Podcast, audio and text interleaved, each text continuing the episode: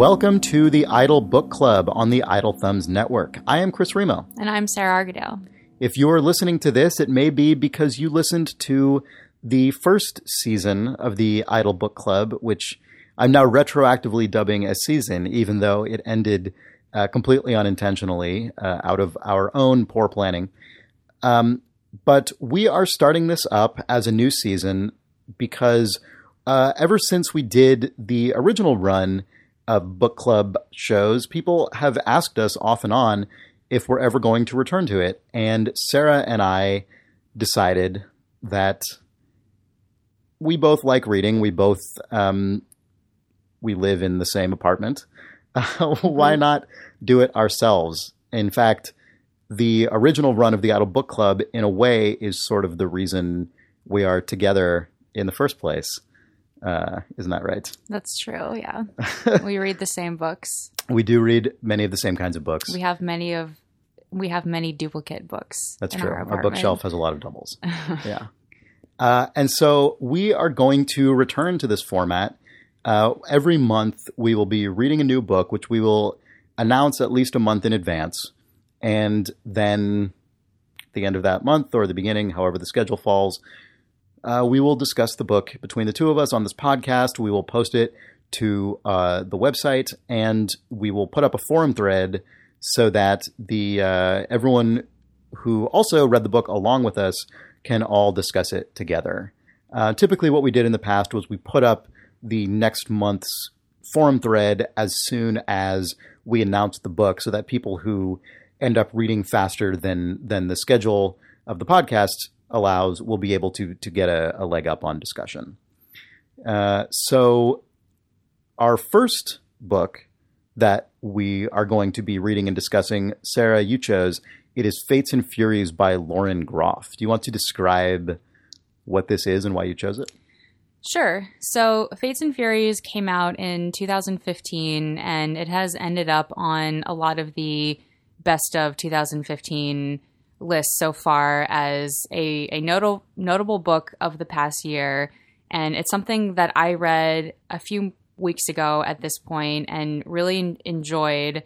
Um, it it fits into kind of standard modern literary fiction, which is something that I am definitely drawn to, and I know that you, Chris, read that almost as frequently as I do. And I think this is an interesting book because it primarily focuses on a marriage but unlike a lot of other modern literary fiction where relationships are shown as in their deterioration, this book is more about a mostly functional relationship between two very complicated people, but the conflict of the novel is not so much about a marriage falling apart and more about what it's like when two pe- two very different people try to slot their lives to, together and create one life. So in that way, it's about what a relationship is like. And yes, there are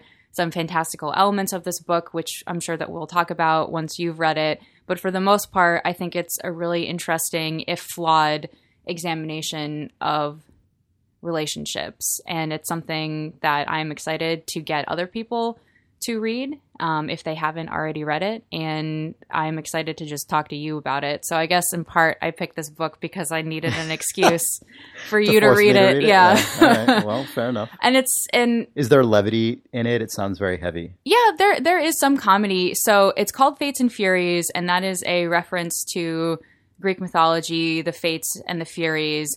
And the book contains a Greek chorus which which again something that I'll be interested in talking about later. But the Greek chorus provides these little asides throughout the novel, which are are humorous, if in a kind of bleak way. But then the actual characters in the novel are pretty comical in the way that actual human beings sure. can be yeah. hum- um, especially the the husband character so there it's, a, it's about a man and a wife um, i shouldn't say man and wife it's about a husband and a wife uh, the husband's name is Lancelot, but his nickname is Lotto, and the wife's name is Mathilde.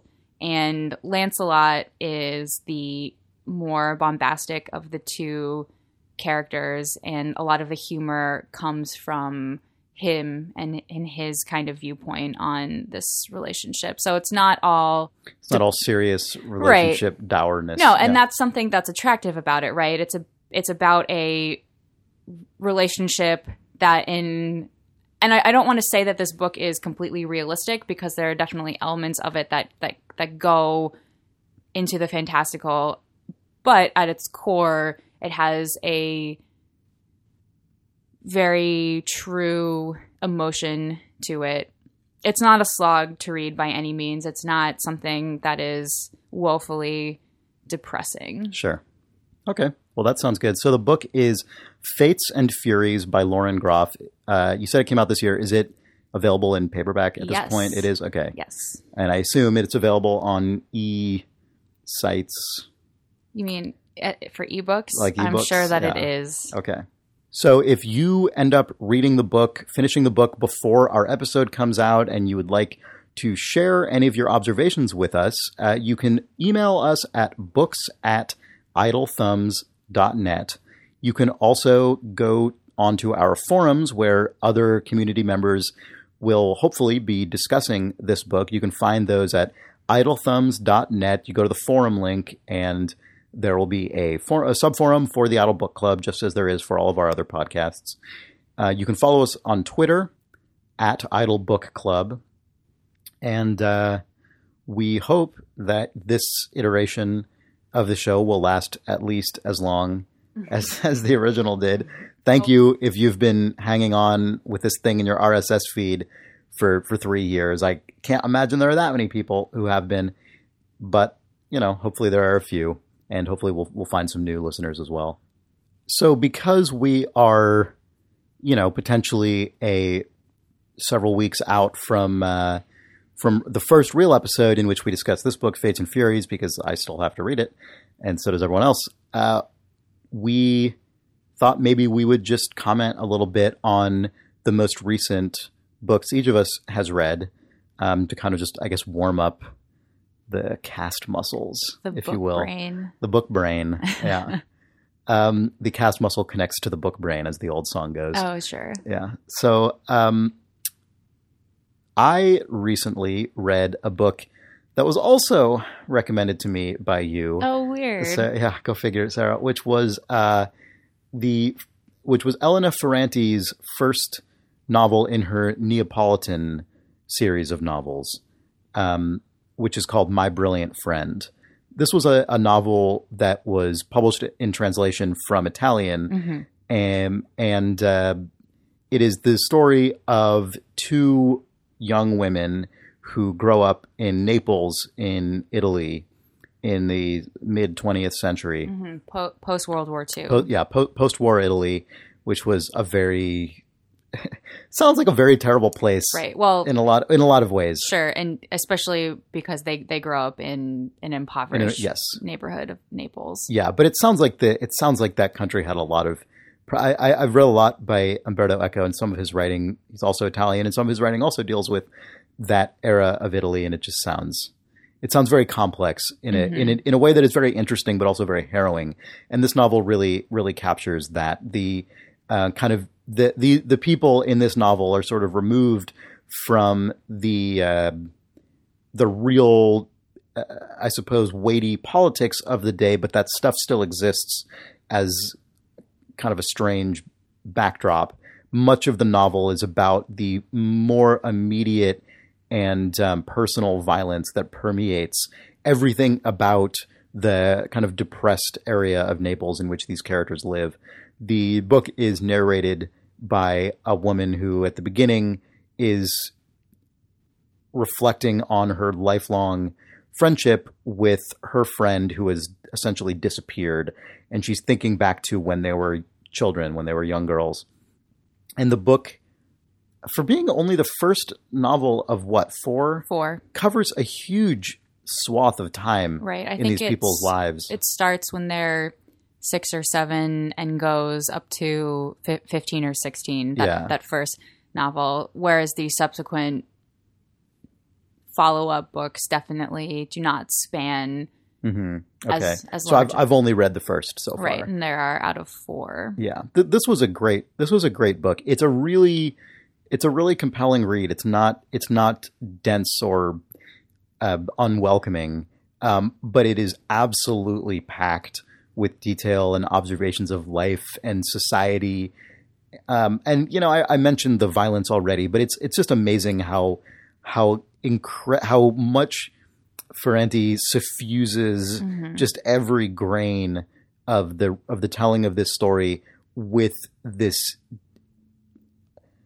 hopelessness and and um, crushing uh, violence that that just keeps this strain of society living these kind of pointless lives at least the way that, that the narrator sort of starts to perceive she starts to perceive everything around her as being Well, sort she- of she- small people scrabbling for scraps Right, she nothing. becomes self-actualized. yeah. She not to delve too much into the the subsequent books but as she gets older she discovers in some ways how to escape her upbringing and in other ways discovers well, that how starts in the first novel for sure yeah that's true with her her education Mhm. um, and so the the entire series really is this conflict between both trying to escape the violence of her youth and, and not actually being able to completely separate herself from what she keeps referring to as the neighborhood yeah the, the neighborhood of Naples that she grew up in.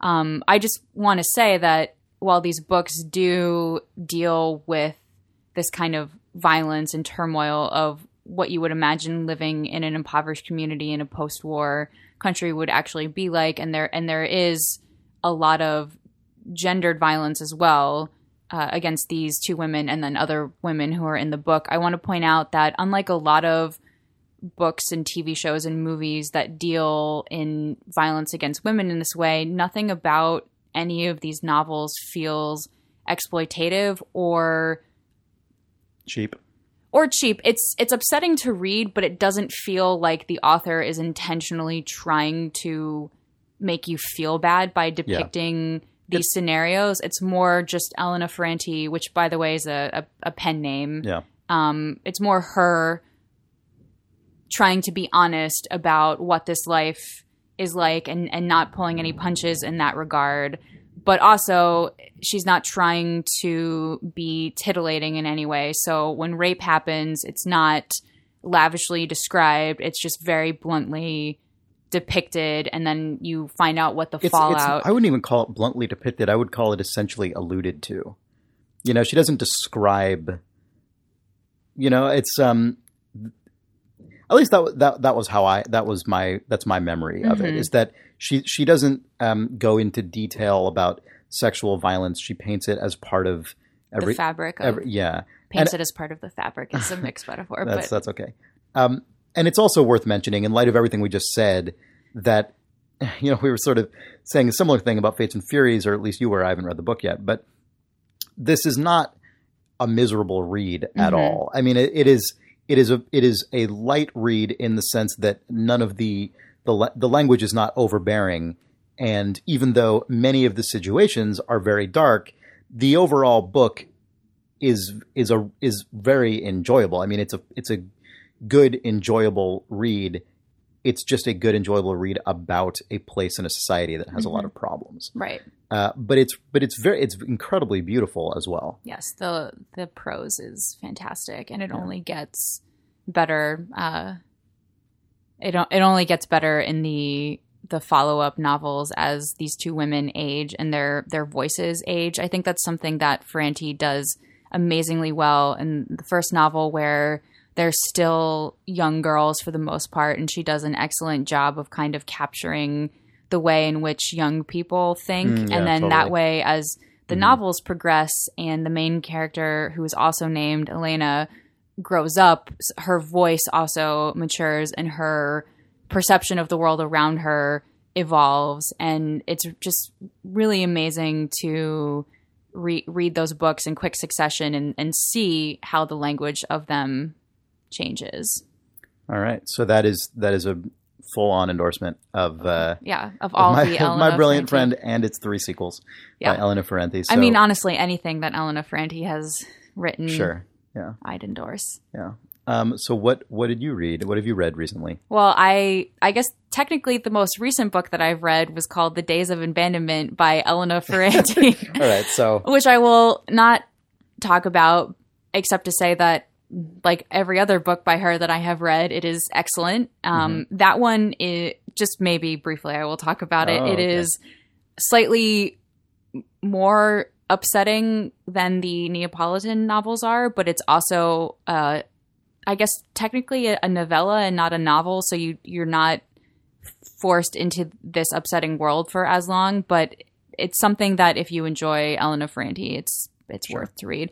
But something that I will talk about that I, I read just before the Days of Abandonment was called The Secret History by oh yeah, Donna Tartt. yeah, And so Donna Tartt, many people probably will know as the author of The Goldfinch, which came out last year or maybe the year before. And remember. and won a bunch of awards. That's not something that I've read yet. Uh, but I, I plan on it after having read The Secret History, which I believe was her first novel. Mhm. So, this is a book that I had tried to read previously and got about 50 pages in and gave up on, I think, a year ago. I, I very oddly had the exact same experience Right. by complete coincidence. Right. Actually, um, I think maybe two years ago uh, well, it was the copy of the book that, that you ended up reading. Yeah, was well, your I- your copy of the book is what I read. my copy of the book is not mine. It was loaned to us by a mutual friend. Anyway, none of that matters. So, so why did you end up? Uh, what what was it about the book that really stuck with you this time and made you see it to the end? Because as I recall, you read this almost in one shot and really loved it a lot. So, what what was so great about it? Well, what is this book even? This book is about a group of college students who are at school in a very small liberal arts college in in Vermont. So it's like Middlebury, Middlebury or Amherst, some uh, Wesleyan, one of those Sure. schools, and the main characters from Northern California, from a lower middle class family who ends up in this elite, tiny Ivy League esque school with a bunch of fairly wealthy students. So, in part, it's about his experience coming from this completely different background, but more particularly, it's about his relationship with these four other students who are all majoring in ancient Greek together and each of the students have has their own kind of particular personalities that make them feel very they both feel very otherworldly but also immediately identifiable identifiable as people who you probably have met in real life especially if you have gone through college uh, and especially if you've been to a smaller college. So i went to william and mary in virginia which is a small-ish size liberal arts school it's not in new england so it, it doesn't have the kind of snowy Mhm. emptiness that new england does at certain times of year but it, it does have that very c- close com- community feeling that the secret history captures really well because william and mary is in williamsburg and is fairly isolated from all other areas and so i i liked being put back into that mindset but more broadly i i really liked this book because it is so beautifully written about being 21 years old and still being a child in many ways but also reaching a, adulthood but not having the yet have having the experience or the just the capability of handling what that means Mhm. and I think this book very beautifully and sadly captures what that transition period is like for young people with some kind of c- crazy plot narratives that never feel crazy even though if i were to just give you a Bullet list. Right. It, Yeah. it would seem ridiculous. Mhm. Um, I mean, the book opens with the admission that a murder has happened.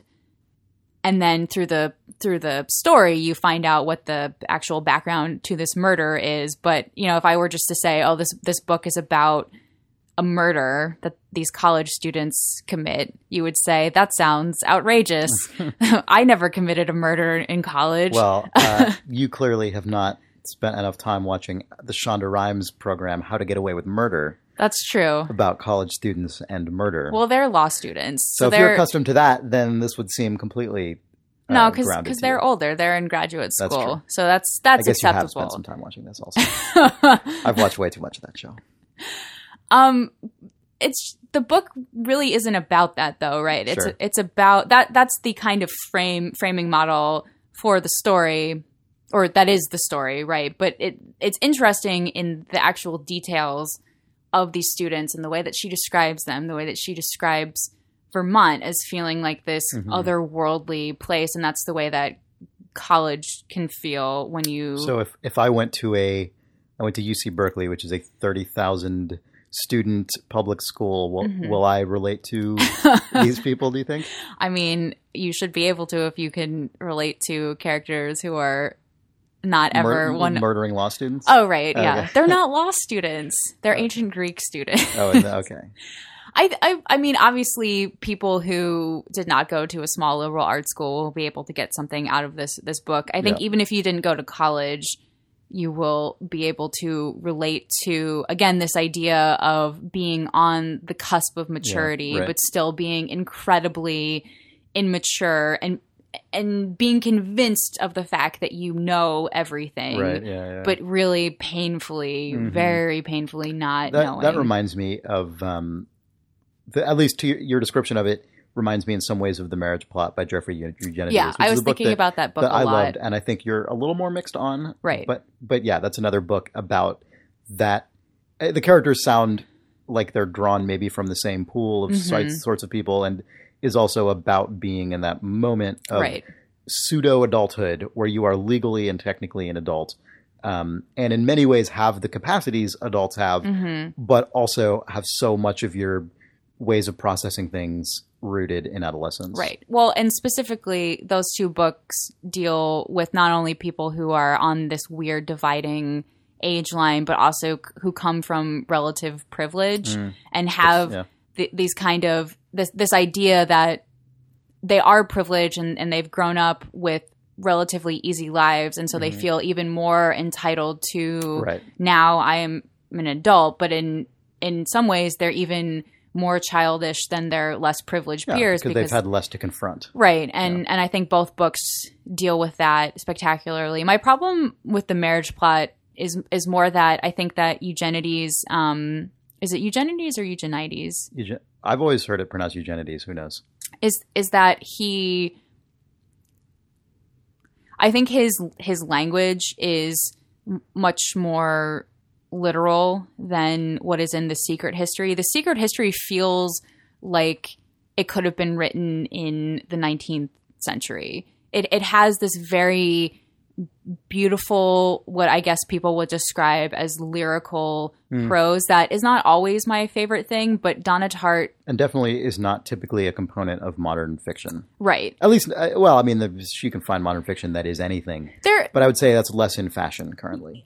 I don't know. I, I feel like there have been a lot of big novels over the recent years that kind of trade in this, like The Luminaries mm-hmm. by Eleanor Catton, which came out the same year, I believe, as The Goldfinch did. Definitely does have this kind Okay. of old feeling style of writing. And that book, you know, is also set in the 1800s, so that might help with with that. But you think it works for the secret history and doesn't feel archaic.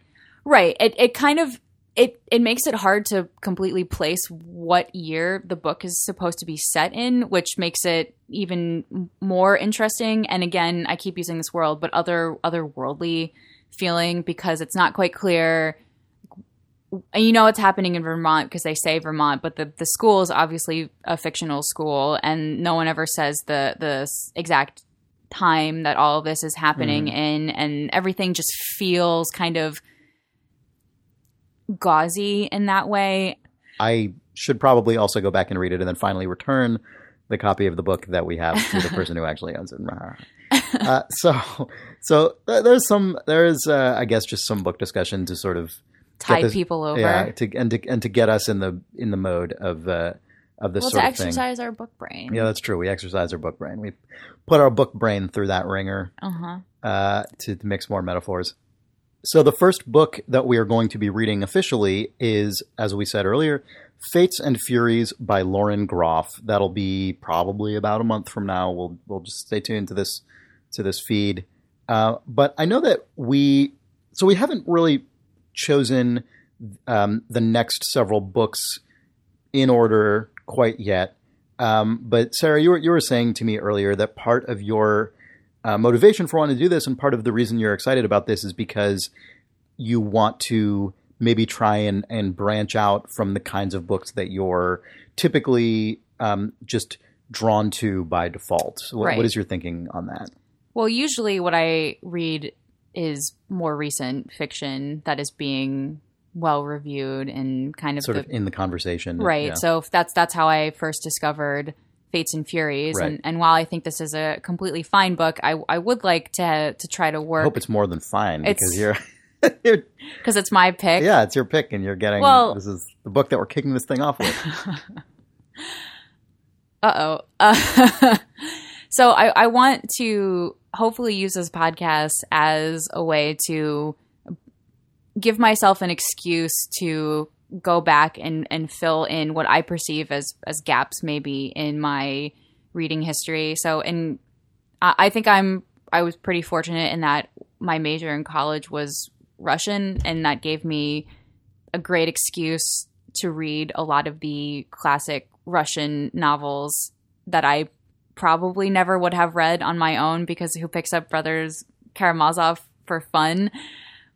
But I'm I'm hoping that we can use this podcast to for both of us really to go back and and maybe read books that we wish that we had read at a earlier point in our life. And so in that regard we've been talking about maybe doing an episode with a Philip K. Dick book maybe Man in the High Castle because that has recently become a TV show on Amazon. Uh, maybe we could read Master and Margarita by Mikhail Bulgakov because that's something I, I guess both of us have read that book, but I would I would love to reread it and get to talk to you about how you perceive it as a non-Russian studies Yeah. person. Um, James Baldwin is an author that I have been meaning to read for years and just never get around to. So maybe we can use this podcast as an excuse for that. I would love to get you to read anything by Jane Austen. Yeah, not that I- you're against reading no, Jane I'm totally not. But yeah, Right. But Wh- it's just whereas hard. so many so many book people.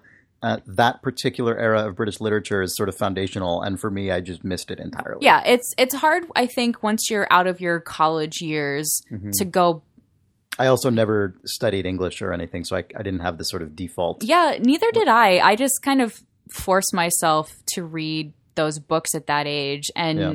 it would be great to go back to them as an adult and probably get a lot more out of Mhm. something like Pride and Prejudice than I Yeah. did when I was 18. But I think it's, again, it's just hard when you're older and you're aware that there are just so many books that are coming out and everything else, books and movies and Yeah. TV shows and games and everything. Right. Life is very hard in that way.